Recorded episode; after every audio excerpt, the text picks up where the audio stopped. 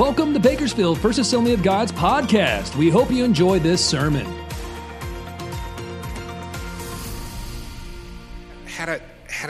Tendency, and I don't know if it was conscious or spirit led. The Bible doesn't really tell us, but he took the approach of always going to the major metropolitan areas in whatever area he was going through.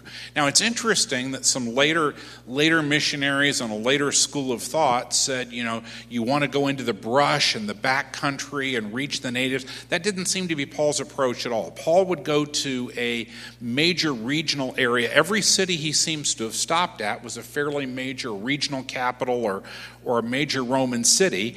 And these two places that he passes through, it just kind of mentions them. They're little hick towns on the way. And, you know, I, I sometimes wonder, you know, is that the Spirit telling him to keep going? But but that's what he did.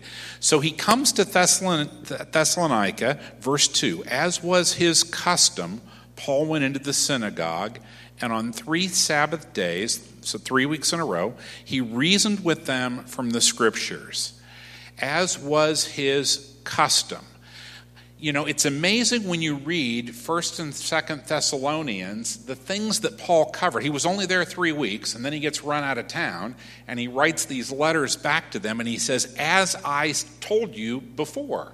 So, you know, we usually think that there's sort of basic you know, there's the real important things of salvation and who Jesus is. And then there's this other stuff that we may not want to get into until somebody's more of a mature Christian or, you know, has been a believer for a while. Things like the, the rapture and the second coming and the Antichrist. And if you read the letters, he referred to all those because he refers back to remember what I told you when I was there. Well, wait a minute. You mean you were telling these brand new baby Christians, people who were maybe not even Christians yet, were on the, on the fence of converting. You were telling them about the end times and about the Antichrist and some, some fairly major comment. And the answer is yes, you know, he, he did. Now, I've got another question. Could you present Jesus Christ to someone using only the Old Testament? Stop and think about that because that's all Paul had to go on. He was going from synagogue to synagogue. He was preaching Christ. Remember Jesus on the road to Emmaus. You know, it said, beginning with the, the, the law and the prophets, Jesus explained to them out of their scripture. Well, there, there wasn't a gospel of Matthew, there wasn't a gospel of Mark. That was literally the, the day, well, day after, two days after probably the, the, the resurrection and Easter Sunday. And, you know, and he's explaining out of the Old Testament. So, where would you go in the Old Testament? Well, maybe Isaiah 53 that, that talks about the suffering servant. That's great. That entire chapter is very, very predictive of everything Christ would go to. Maybe, maybe um, Psalms 22nd. 22nd Psalm is all about um, the work on the cross. You know, maybe you'd, you'd go to the Akedah, the, the prophecy and Abraham was acting out prophecy, where Abraham goes up on the mountain and offers Isaac. That's very, very prophetic. But, you know, it kind of pinches that it, would be a little hard. I, I don't know that I could do it, and I think most of us would have a hard time doing it. But that's what he was doing. That's what Paul was doing. He was reasoning to them the, the scripture. You know, he was explaining out, out of the the Bible that they had, which was the Old Testament, that Jesus Christ had to be the, the, Son of God because he's fulfilling all these many, many scriptures. So, continuing on, verse 3 explaining and proving that the Messiah had to suffer and rise from the dead. That was the hardest thing for most of the, the scholars, the rabbis, to believe, because they believed that, well, first of all, they, they generally believed that there would be two Messiahs they believed Messiah, Mashiach, son of David, and Mashiach, son of Joseph, that the, the son of Joseph would be the one that would suffer all this stuff, and that the son of David would come to rule and reign and with an iron rod. They couldn't get their mind around the fact that there were two, um, which is why they had, they had such a hard time with, with Jesus as the Messiah, the Christ. So this Jesus that I am proclaiming to you is the Messiah, he said. In other words, he goes through the scriptures, he builds his case, and then he says, It's got to be Jesus. This Jesus that I'm proclaiming to you is the Messiah. Verse 4 Some of the Jews were persuaded and joined Paul and Silas, as did a large number of God fearing Greeks and quite a few prominent women. That's great. It had, three weeks he's there and he has a revival. You know, he saves people. People are, you know, some Jews, some, some God fearing Greeks, Greeks who worshiped in the synagogue, quite a few prominent women. Verse 5 Uh oh. But other Jews were jealous you know, it's interesting that when you go through the book of Acts, it's always jealous Jews that are causing the problems. They're causing riots, they're, they're, they're getting upset. It's, it's never the, the Greeks, it's never the Romans, it's always Jews. And this clearly says why they were doing it. Other Jews were jealous. You know, it's sometimes when things don't go our way, we have a tendency to get a little bit uncomfortable. Well, now, now they're they're preaching to these people, you know, in, in Teen Challenge, and they're not doing it the way I would. And people are getting saved. How dare they? You know, it's we've got to be really, really careful that if if somebody's doing something and it may not be quite the way that we're comfortable with here, but if it's having results, God bless them you know, God bless them. Celebrate the success and not maybe if, if it's not the way you would do it, or maybe the way you would like to see it done. You know, um, you know, I, I'd love to have this place filled out, but you know what? Other churches are meeting a need in Bakersfield. There's lots of different churches that are meeting needs, that are saving people. And in fact, probably some of the people that are getting saved in some of those places would never set foot in here for, for whatever reason. So um, don't, don't get mad because it's not happening the way you would want it. Uh oh, but that's what they do.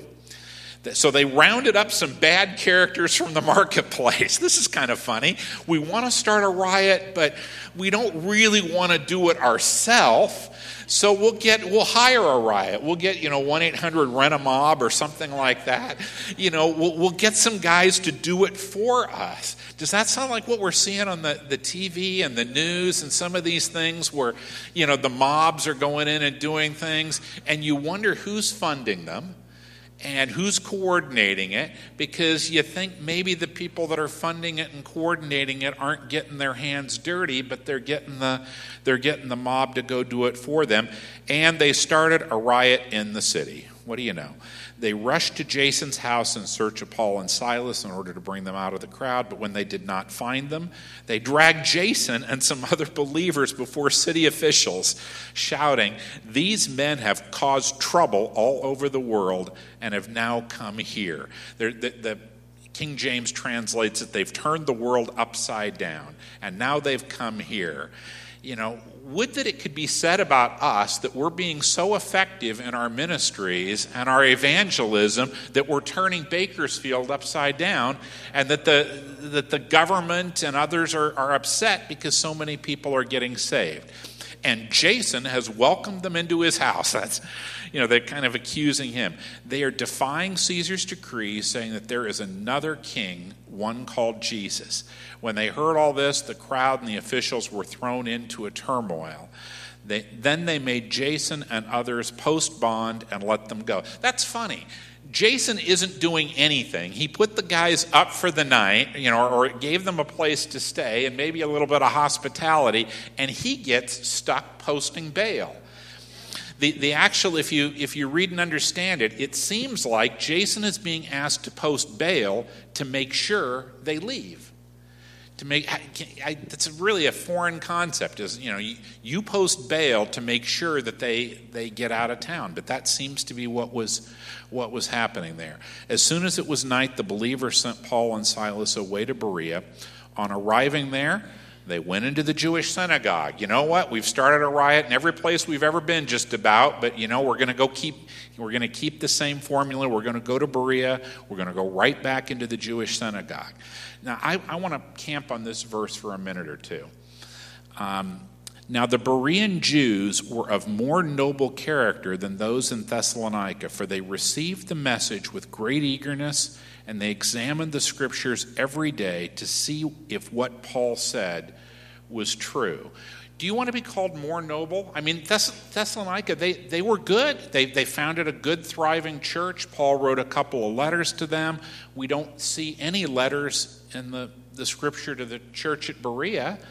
Um, so, so what happened? But yet they get this great little compliment. This is the only reference to them. They get this great little compliment. They were of more noble character. Why? Because they searched the scripture, uh, because they received the word with where's it go? Great eagerness. The King James says joy, and they examined the scriptures every day to see what, what if it's true you know, it's, it's a twofold thing. We want to be, we want to receive the word with joy. If somebody comes and, and preaches, I hope you come with expectation. I hope you come expecting to get something out of every time you're in church. You know, sometimes the messages may be um, they may get us more excited. Sometimes they may be more accessible. Sometimes they may be a little drier. But I hope you come and say that, God, what do you, what do you have for me? I, I want to get something out of this. And when you're listening, get, get, get excited. Receive it with joy. But, but, but, but, I, I like the quote of Ronald Reagan. Reagan said, trust but verify. but then, then it sounds like every night they went home and they, I can't even imagine because it was scrolls and, you know, they didn't have, they didn't have the Bible. They didn't have the Bible app on their phone. You know, if I hear something funny, I can, I can Google it and, you know, I can look it up on the phone. And, you know, there was a, there was a Bible uh, teacher he was kind of one of these name it and claim it guys, which I'm always a little bit skeptical about anyway. But he was talking about how um, Paul had a thorn in his flesh, and then he, re- and then he tied that into thorns in the in uh, when the parables in Matthew, the parables of the sower. And so the thorns came up and they choked it out, and, and Jesus said that those thorns were the cares of this world. So he said, Well, Paul's really wasn't a physical ailment because Christians really can't get sick and hurt, and certainly not somebody as good as Paul. And here you can see why. Well, it kind of rubbed me the wrong way, and I looked it up, and those are two different words for thorns. It's not even the same thing. So this guy was way out in left field, and it took 30 seconds to find it on my, on my phone. You know, so the, the thorn that Paul had, the word, the word is for splinter or tent peg. So it's a wooden thing. You, you think of a, it can mean tent peg, and it can, that would be a big thorn. Um, or, it, or it can be a, a, splinter, you know, the idea of a, a, piece of wood that, that causes you pain.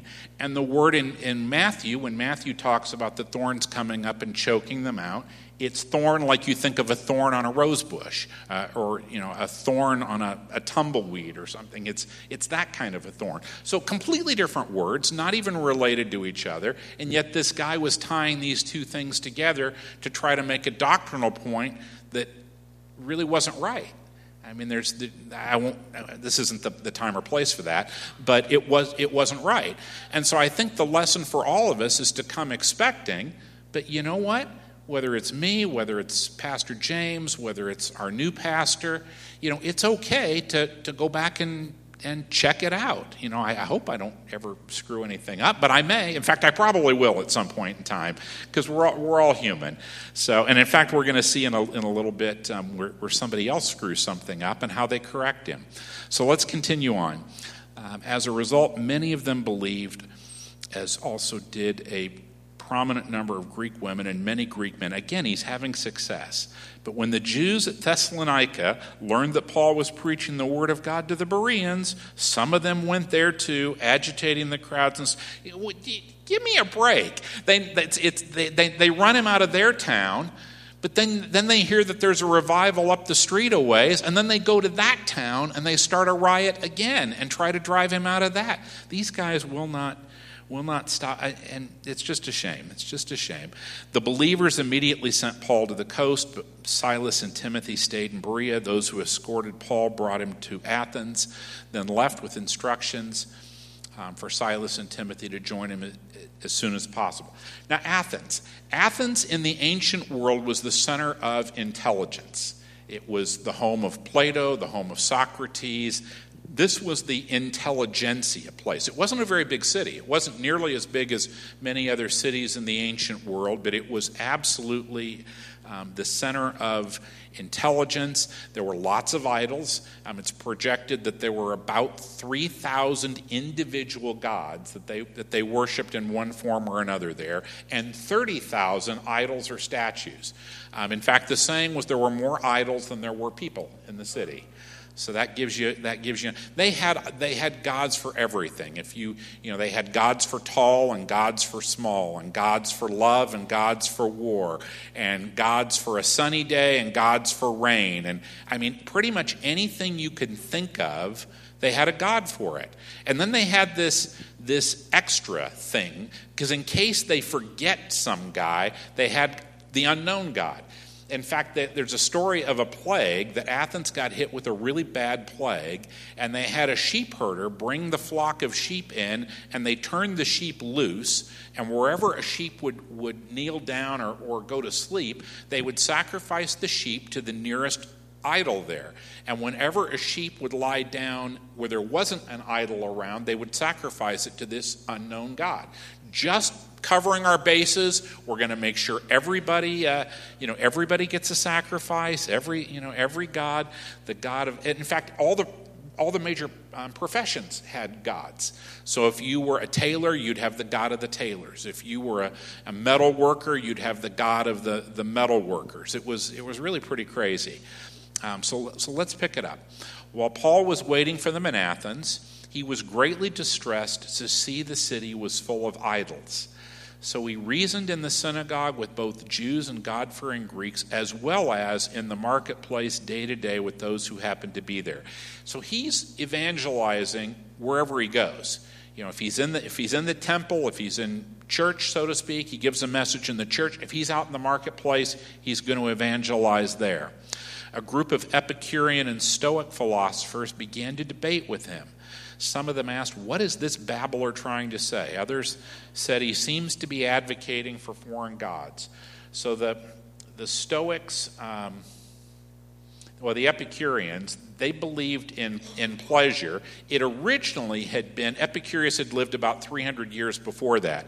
It originally had been a, a fairly noble thing. It was, it was celebrating the simple life. So while they, while they celebrated pleasure, they originally believed in it like being simple. Like you'd have a small house and you'd have one thing in it and you'd, you'd eat one meal and you'd celebrate simplicity.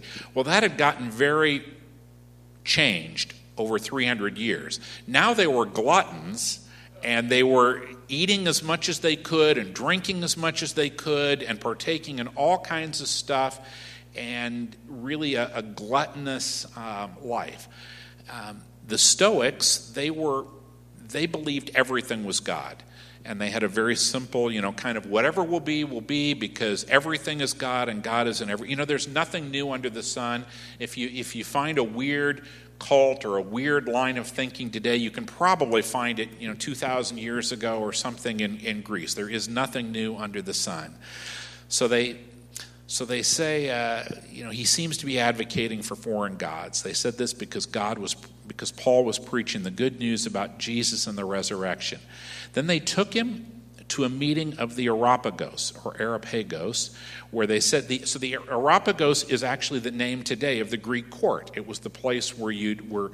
Um, Plato preached or shared his ideas and philosophized. It was about halfway up from the marketplace to the Parthenon. The Parthenon, there's all the, the huge result ruins of the temple on top. Um, the, the Areopagus, which is also the name of today's Greek court and justice.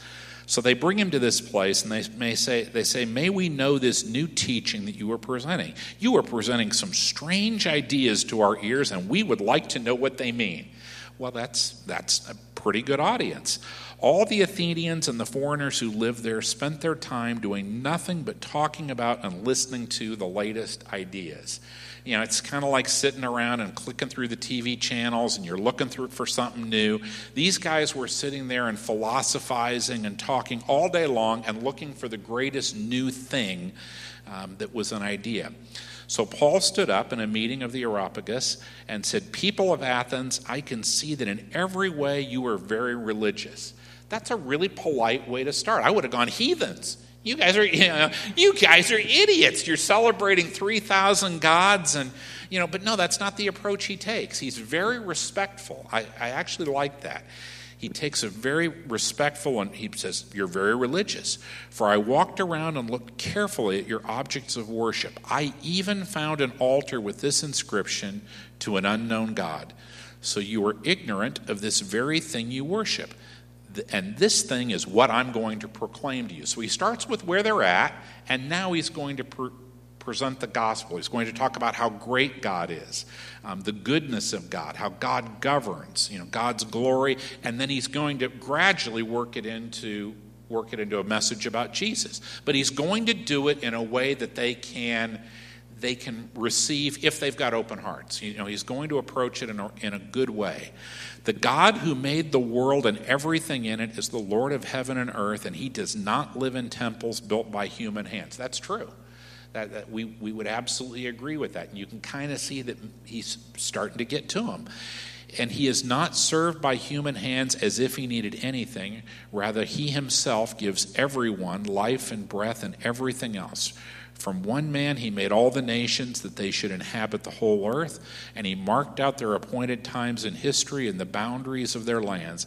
God did this so that they would seek him and perhaps reach out to find him, though he is not far from any of us. For in him we live and move and have our being, as some of your own prophet poets have said, we are his offspring. I don't have a problem with any of that. That's, that's, that's doctrine, but can you see that he's, if he'd started with Jesus, he'd probably had a problem because they, they wouldn't have had a basis. If he'd started with prophecy, if he'd started with the same way he reasoned in the synagogues, they don't know the scriptures, they don't know the Old Testament, they wouldn't have had any basis for that. So he's coming at God the Creator. God created everything. We're created beings. We're created to worship and to serve. So he's coming from an angle that they'd be receptive for. Therefore, since we are God's offspring, we should not think that divine being is like gold or silver or stone, an image made by human design and skill. Well, now he's starting to crimp a little bit because now he's saying all your, your golden statues, your silver statues, your stone statues, they're, you know, they're really nothing. They're made by human design and skill. In the past, God overlooked such ignorance, but now he commands all people everywhere to repent. And there he goes. He gets he gets to the gospel or the, the repentance message for he has set a day when he will judge the world with justice by the man he has appointed. He has given this proof to everyone by raising him from the dead. When they heard about the raising from the dead, some of them sneered, but others said, We want to hear you again on this subject. Okay, we got a problem. When, when, when someone is presented the gospel, one of, the, one of the ways they can react is to make fun of it, to sneer, to you know, to say, ah, that's, that's ridiculous. Another thing is to put it off. Put it off till tomorrow. Put it off till next week. Put it off till next month. And neither one of those are, are going to lead you to salvation.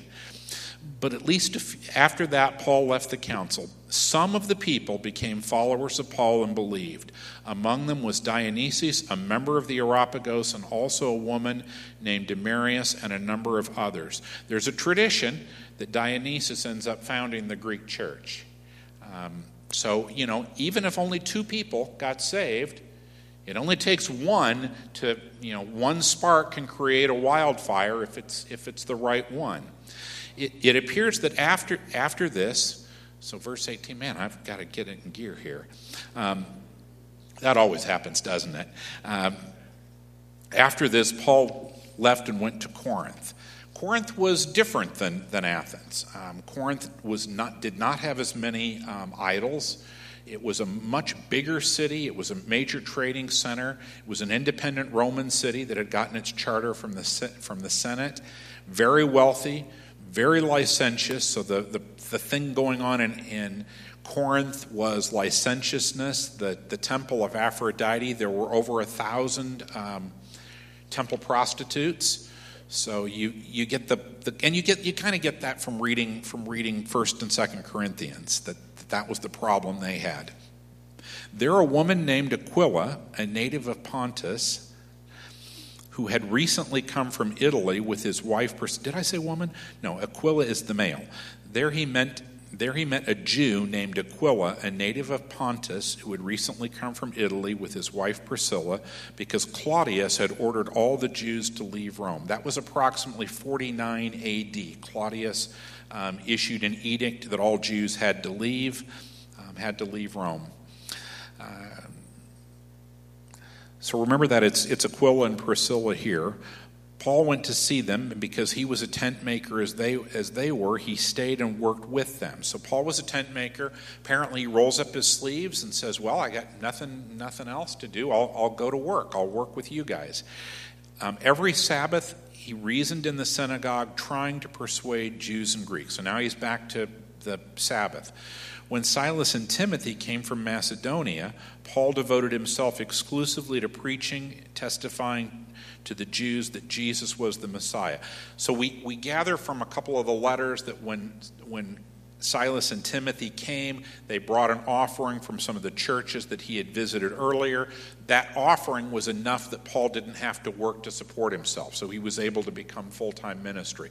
You don't anywhere see that Paul is asking for asking for money where the people he's at. He's he's willing to work and he's willing to willing to not work, willing to do full time mission, missions.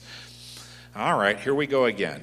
But when they opposed Paul and became abusive, you know, here he shook out his clothes in protest and said, Your blood be on your own hands. I'm innocent of it. From now on, I'll go to the Gentiles. This is funny.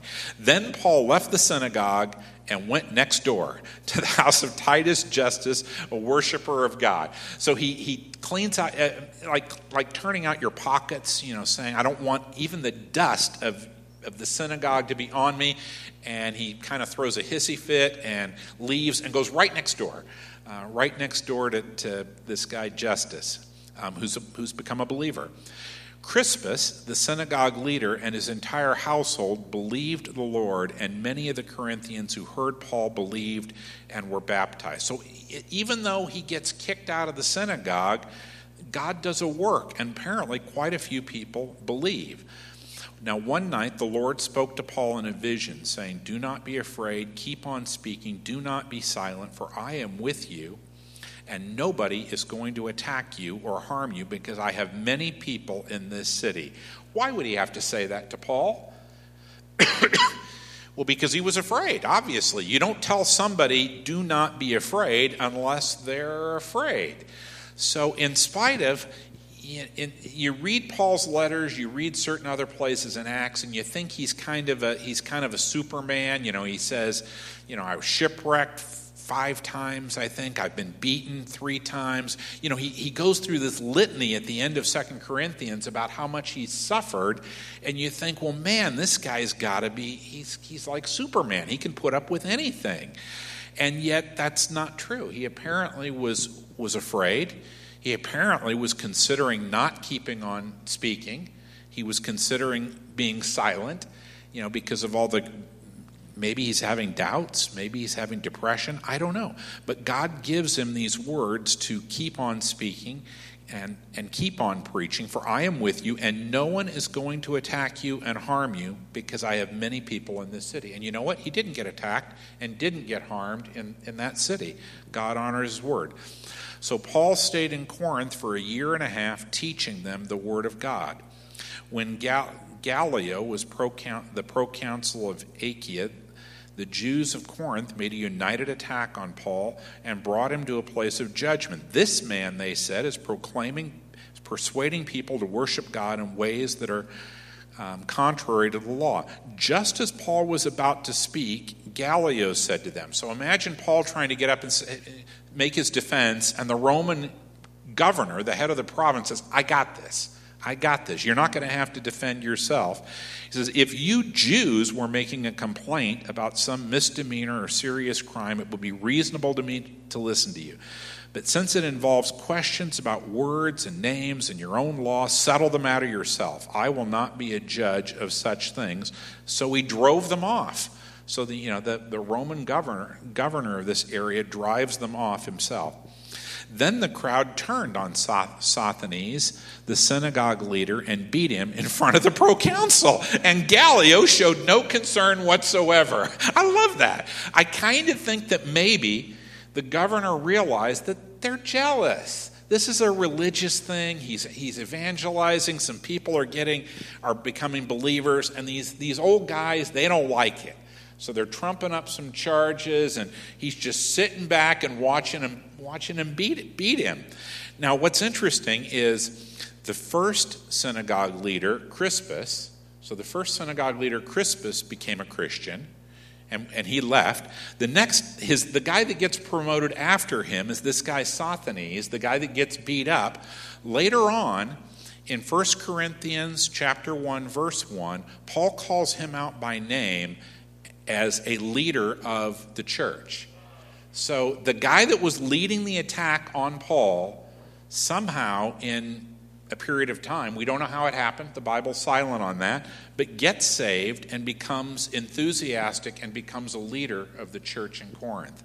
That's, that's how God is, that's how God works.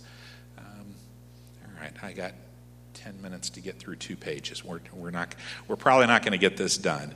Um, so Paul stayed, in, Paul stayed in Corinth sometime, then he left the brothers and sisters. He sailed for Syria, accompanied by Priscilla and Aquila. So they went from being co workers to co ministry. And it's also interesting that their names switch because when they were when he was working in the tent business with them and earlier it was the man's name first aquila and then priscilla. But here here that he's gone into missionary work with them the names switch. They switch several times. Um, it's interesting that the scripture always puts the, the more important person first and the lesser important, if, or if there's a list of things, usually the most important on the list is the, the first thing. So it seems like a subtle thing that the Holy Spirit is saying that somehow Priscilla was more engaged in the ministry um, than, her, than her husband. But they both go with Paul. He himself went into the synagogue, reasoned with the Jews. They asked him to spend more time. He declined. He promised, I'll come back again if it's God's will. He set sail from Ephesus when he landed at Caesarea. So the reason he probably had to, or probably wanted to go, was he had, he had taken a vow. We don't know, it doesn't specify what the details of the vow were. It was probably a vow of thanksgiving. And typically, when they took a vow, they let their hair grow real long, and then they had to cut it off and offer it in the, the temple as a sign that their, their vow was over. You typically had 30 days from when you cut your hair uh, or ended the vow to, to offer that in Jerusalem. So that's probably why he's in such a hurry to get back to, back to Jerusalem. Um, so he goes back to Jerusalem.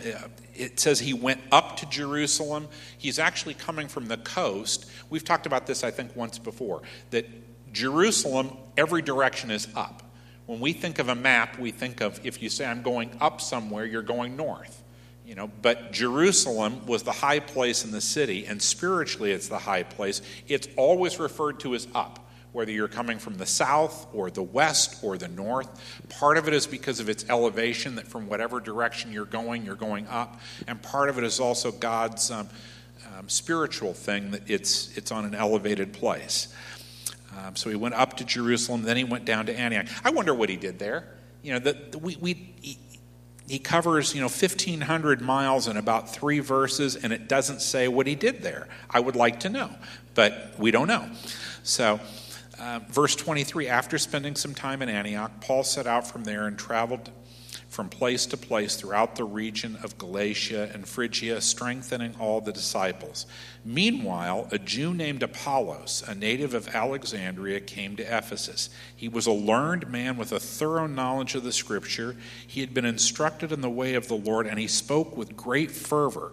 He talked about Jesus accurately, although he only knew the baptism of John. In other words, he doesn't, he doesn't know about the baptism of the Holy Spirit. He knows about the baptism of repentance, but he's an educated guy, he's a powerful orator. You're going to see Apollos in 1 Corinthians shows up that he's, he's almost formed a faction. There's like the church of Paul, there's the church of Apollos. You know, some say I serve Peter, and, and Paul condemns that in the in 1 Corinthians. He says, you you, know, you, you don't make a, a movement out of a guy. But this guy must have been pretty impressive. Uh, but the problem is, he began to speak boldly in the synagogue. When Priscilla and Aquila heard him, they invited him to their home and they explained the way, they explained to him the way of God more adequately. You know, they didn't call him out, they didn't call him out in front of others. They didn't say, oh, you know, you don't know what you're talking about. You only got half the story. You're missing out on the resurrection. You're missing out on the power of the Holy Spirit. You're missing out on the baptism of the Holy Spirit. You don't. No, they, they, they quietly invited him into their home and then explained the things that he was missing in his, his doctrine. You know, I, I think that's a good lesson for us as well. That, you know, sometimes people are, are, a little bit out in left field, and you, you, you want to gently, politely um, correct them, as well as inviting them, inviting them into his house. When Apollos wanted to go to Achaia, the brothers and sisters encouraged him, wrote the disciples there to welcome him. When he arrived, he was a great help to those who by grace had believed, for he vigorously refuted his Jewish opponents in public debate Again, proving from the scriptures that Jesus was the Messiah. So, so we end kind of where we began two chapters ago, you know, using the scripture, using the Old Testament to prove that Jesus was the Messiah. Let's pray. Lord, I, I thank you I'm very thankful for the New Testament, Lord, because I don't think I could, I think I'd have trouble doing that out of the Old Testament, proving that Jesus was the Messiah. So we thank you for all of your word, for every line, every page, every detail, because we know it all points towards Jesus. Pray that you'd bless your people tonight, that there was at least one thing that we could take out of, out of this lesson tonight and apply it to our own lives. Maybe we're in a place in our life where you, we need to hear from you. Don't be afraid to share. Don't be afraid to share at work. Maybe we need to maybe we need to know that you'll protect us. Maybe there's something else. I pray that you'd bless your people in your mighty name. Amen. You've been listening to Bakersfield First Assembly's weekly broadcast. BFA is located on the corner of California and Marilla Way. We meet every Sunday morning at 10:30 a.m. in person and online on Facebook and YouTube. For more information, check out our website, bakersfieldfirst.com, or download our app from the App Store.